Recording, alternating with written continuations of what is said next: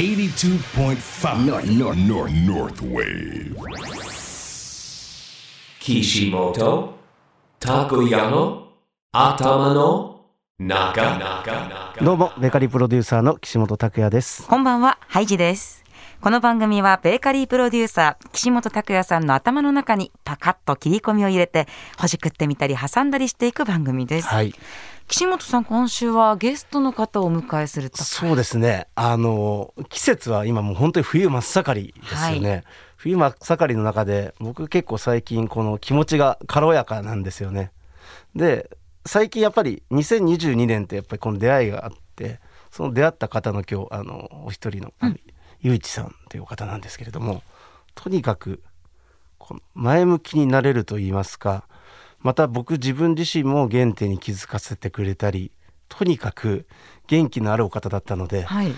僕まあもちろん会ってお話しすることもあるんですけどラジオだと一層深く話をできるので、うんかえってより話ができるんじゃないかということで僕井内さんに今日お願いしてゲスト出ていただけないでしょうかと実は井内さんラジオもされてる方なので以前私が出させてもらったんですけど、はい今度は井内さんにスタジオにお越しいただいて僕が井内さんからいろんなお話を聞きたいなと思っておりますわ。かりました。じゃあいろいろと一緒にほじくっていきましょう。はい。はいそれではまず今週の一曲目お願いします。はい、あの先日ねお亡くなりになられた高橋幸宏さんとうん。追悼っていう意味で、あれから僕もずっといろんな曲を聴いていてやっぱりいいですよね。あの部屋で流すと一層温まるんですよ。なので今日は追悼の意味も込めて、えー高橋幸宏東京スカパラダイスオーケストラのウォーターメロンどうぞ。Kishimoto Takuya 頭の中。岸本拓也の頭の中。お届けしたのは高橋幸宏東京スカパラダイスオーケストラ。ウォーターメロンでした。それでは今週のゲストです。株式会社フィールドオブドリームス。代表取締役の井内由香さんです。こんばんは。こんばんは。こ。んばんは。よろしくお願いしよます。ろしくお願いします。お願いします。まずは前回ラジオ出演させてもらってどうもありがとうございましたこちらこそ横浜までありがとうございました。いやっていうか地元ですもんね。地元なんですけど、うんでもたくさんのやはりあの、まあ、友達まあ私父親もそうなんですけど聞いてて本当なんか喜んでくれましたしまたこの番組とはちょっとテイストがまたちょっと変わりまして幸せについて話すっていうことで僕自身もいろいろと整理ができて本当いい時間でしたそうですか。そう言っていただけると嬉しいです。いやー光栄です、はいあのラジオの番組の話も後ほど詳しく伺っていきたいなと思ってるんですがまず井内さんのこの会社ですねはい。フィールド・オブ・ドリームスはい。どんなことをやっている会社なのか教えてください。あの北海道にまつわるのは、えー、余市で余市駅前でループというホテルレストランをしてまして、あとあの余市町と二木町に、えー、ブドウ畑を持っておりまして、うんあの去年の秋に二木町のブドウ畑の方にはあのワイナリーも作りました。で北海道ではそれが一番メインの仕事です。はいあとあの全国的にはあの飲食店他にもあのドラゴンバーガーというあのプレミアムバーガーをはい。京都と鎌倉でしていたり、あと私が美容が大好きなので、ええ。あの健康食品と基礎化粧品のあの商品のてご提供もさせていただいてますしあと私自身があの著書を20冊ぐらい出してそうなんですよね。はい、あのなんかいろいろそういう活動もしてたので、はい。私のオンラインサロン事業とかそういうなんかもう何屋なんだかわかんない。い はい。そんな感じです。全部紐解いていくとでもこれっていうのは、あの井内由香さんの全部結晶になってるんで僕の中では全部が密接にやっぱりつながってるなっていうのが感じます。なんかあの私がハブになって結局なんかいろいろだからその一つ一つを紐解いていくとささっきお話しされたこのドラゴンバーガー、うん。私先日行ってきました。京都伏見成田。ありがとうございます、やっぱりそこには一つのこだわりと美しさっていうのがあるんですよね。なので京野菜を使った他にはない僕の中で唯一無二って言葉を使わせてもらったんですけど、唯一無二のハンバーガーで、まあ、井内さんが考える部分になんかやっぱりつながるなっていうのがすごい感じました。美しいんですよ。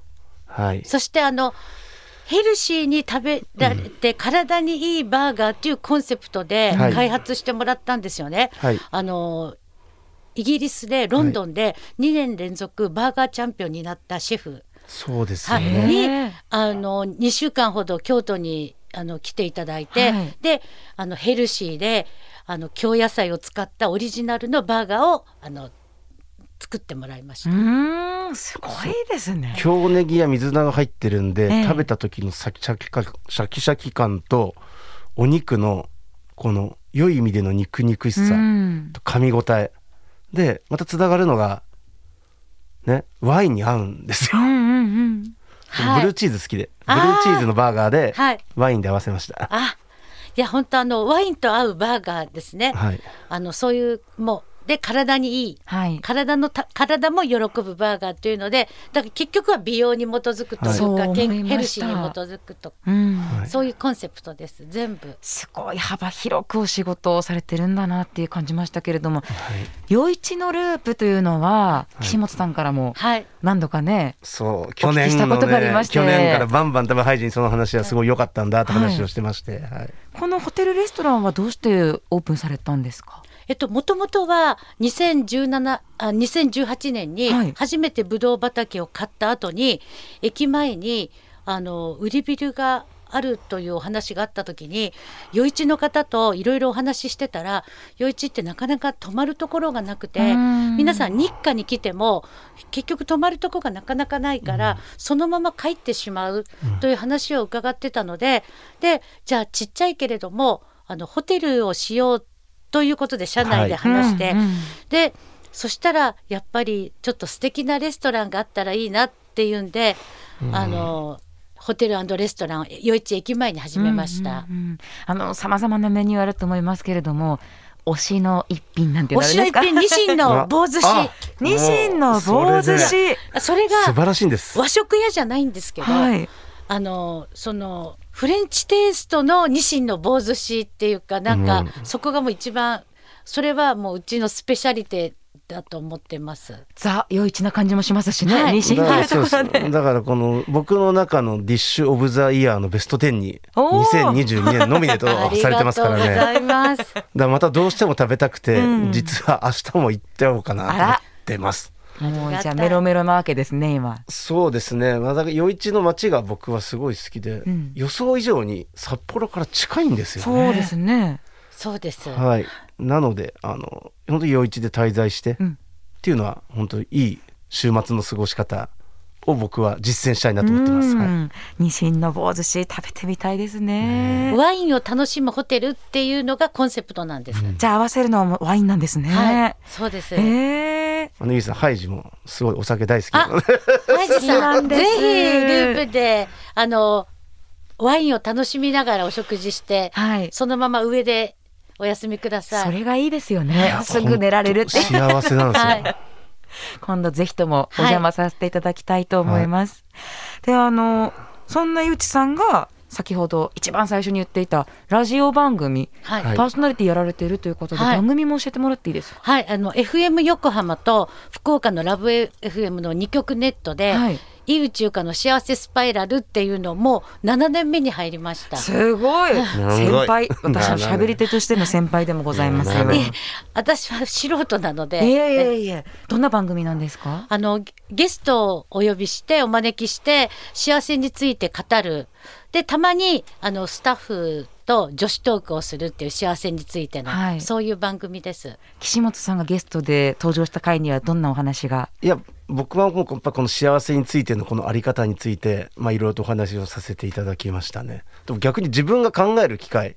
だ今こうやって生きてることっていうのは本当幸せだし一日一日を逆に無駄にできないなとか思いながらうん。僕あの横浜から帰りその後代々木で会食したと思うんですけどはい。そこの場所に向かってったのよく覚えております。ああそうですか。感謝することって大事なのかなと、うんうん。いつもそういうふうに思ってますあの伺ったところによりますと何やらゆうちさんのご自身の不思議な体験、はい。これがねきっかけにもなったということなので、ええ。一曲お届けしてからちょっとそこはいのお話を聞かせていただきたいと思います。はい。やっぱり今日この幸せっていう言葉をどうしても僕は何かしつけたくて幸せってハッピーじゃないですか、はい。でハッピーエンド僕大好きなので今日ハッピーエンドのちょっと愉快な曲なんですけどハッピーエンドの暗闇坂ムササビ変幻どうぞ。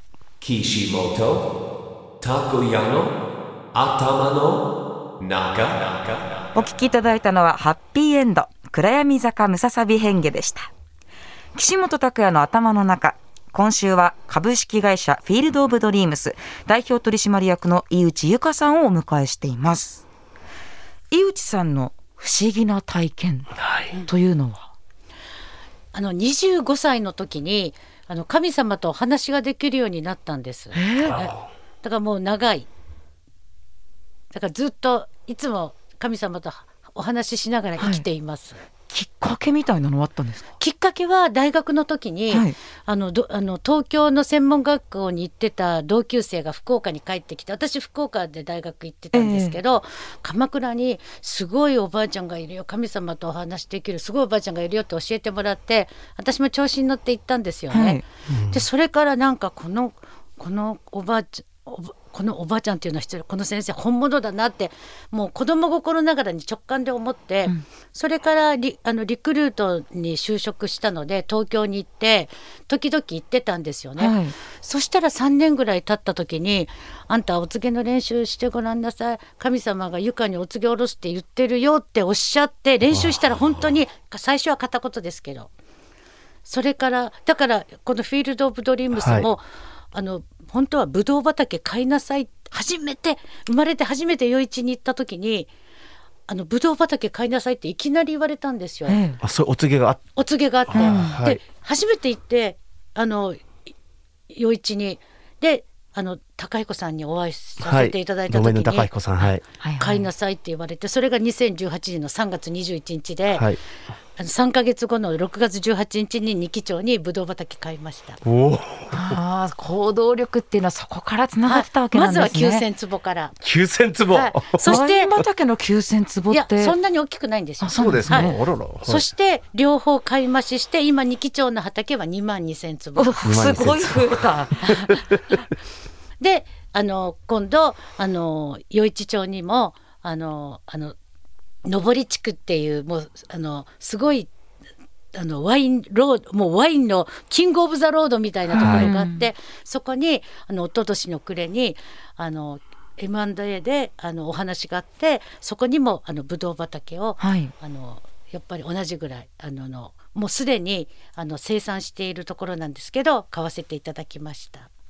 やっぱりこのお告げっていうことは、はい。やっぱり神様っていうのはこの、ね、やっぱり井内さんを通じてやっぱりこの余市を盛り上げることによって人々を幸せにしたいとか、はい。そういったようなことがこの神様の思いにあったんですかね。あったと思います。はい。だじゃないとあのそんなことを何もし私に言う必要ないですし、はい。うん。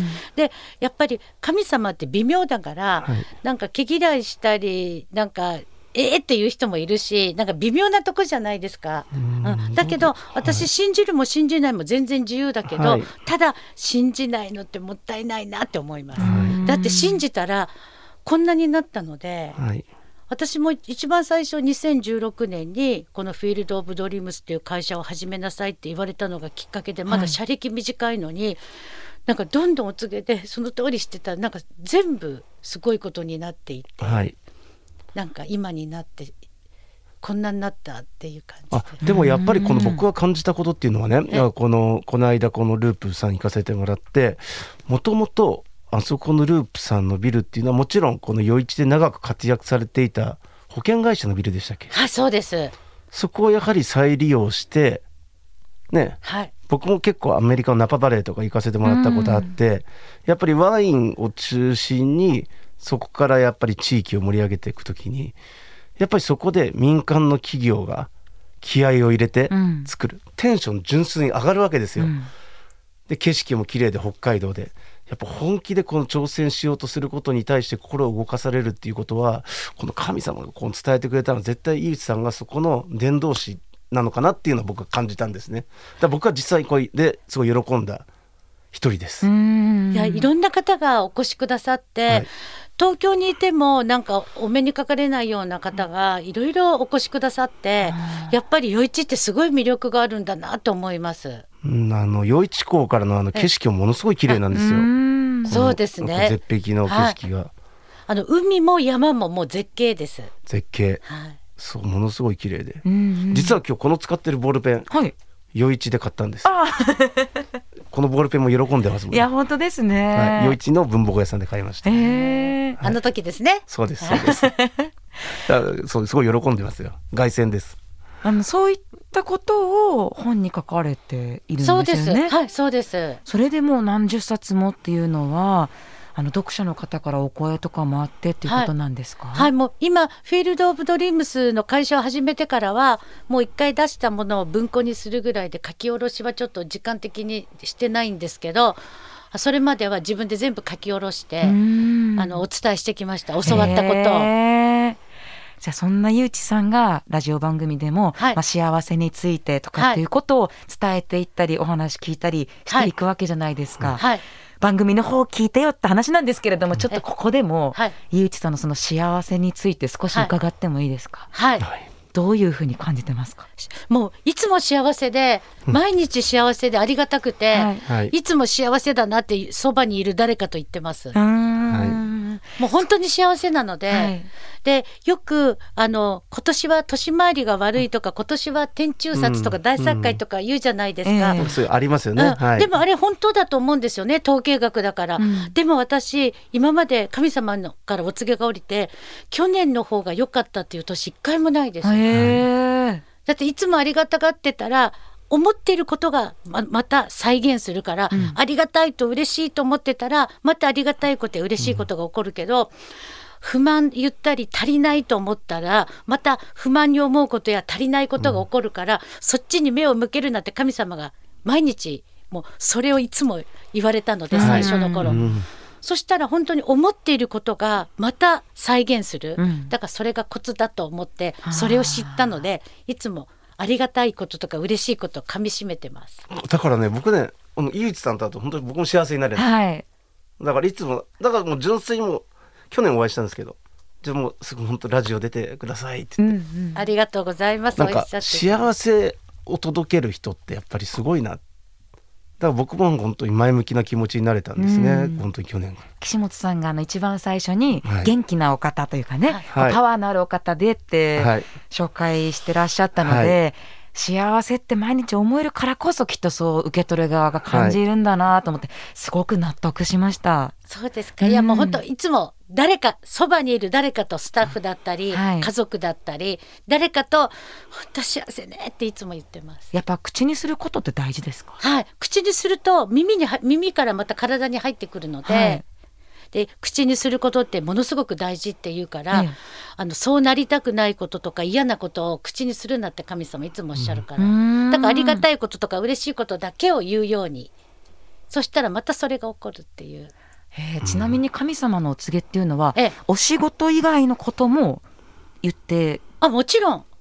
もちろんです。なんかこんなことも言ってくるんだみたいな感じたことあります？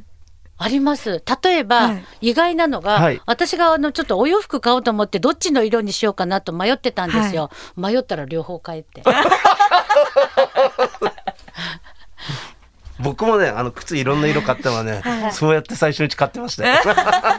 迷ったら両方帰って。あの後悔とにかく後悔しない、あの物差しをも持ちなさいって、はいう。ん。両方買ったらどっちかああのあるからいいけれどももう買わなかったものって手に入らないじゃないですか。はい。で買って気に入らなかったら誰かにあげればいいじゃないですか、でもああれ欲しかったと思った時にはもう遅いから、うん。後悔するなって。どちらかというと神様ってなんか質素でもうあの一個にしときなさいとか言いそうじゃないですか、はい。そんなことおっしゃらないんですよ。へえ、うん。いやなんかすごく身近に感じられました、うん、感じますでねケチが大嫌いなんですよ。へえだからあのなんかあのケチな人は幸せになれないっていつも言うんですよ。ケチな人にいい人はいないって言うんですよ。いつもだからあの人に人にお金を気持ちよく使える人にが豊かになるって。はいでいくら貯金してても人にお金使えない人はいくら貯金してても貯金がたまった頃になくなるって。なんかそんなことを教わりまこれが幸せの多分スパイラルなんじゃないですか。うん。本当に上昇に乗っていくっていうか、はい Kishimoto Takoyano Atamano Naga Naga ゆうちさんのお話聞いてたらすごく面白いなと感じたんですけれどえ。もちょっとお時間が迫っておりますので 来週もご登場いただいて、はいもっともっとお話聞かせていただいてもいいですか？はい、ありがとうございます。ありがとうございます。ありがとうございます。岸本さんまず一周目いかがでした？一周目やはりまああのユースさんとお会いして純粋にねいつも前向きな力をいただけるっていうものに対してはやはり私思っていた通りやっぱり感謝することであったりうん。前向きでいる、そこはすごい大切なんだな、うんうん。あと自分が日頃なんかそうやってることも意外と共通点もあるなってなんかいっそ力をいただきました。はい、私もいい気持ちはたくさん言葉にちょっとねしていこうと思いま来す、週またねいろいろとお話しさせてもらいたいことありますので、来週もどうぞよろしくお願いよろししますくお願いします。それではお願いします。それでは良い週末をベーカリープロデューサーの岸本拓也でした。ハイジでした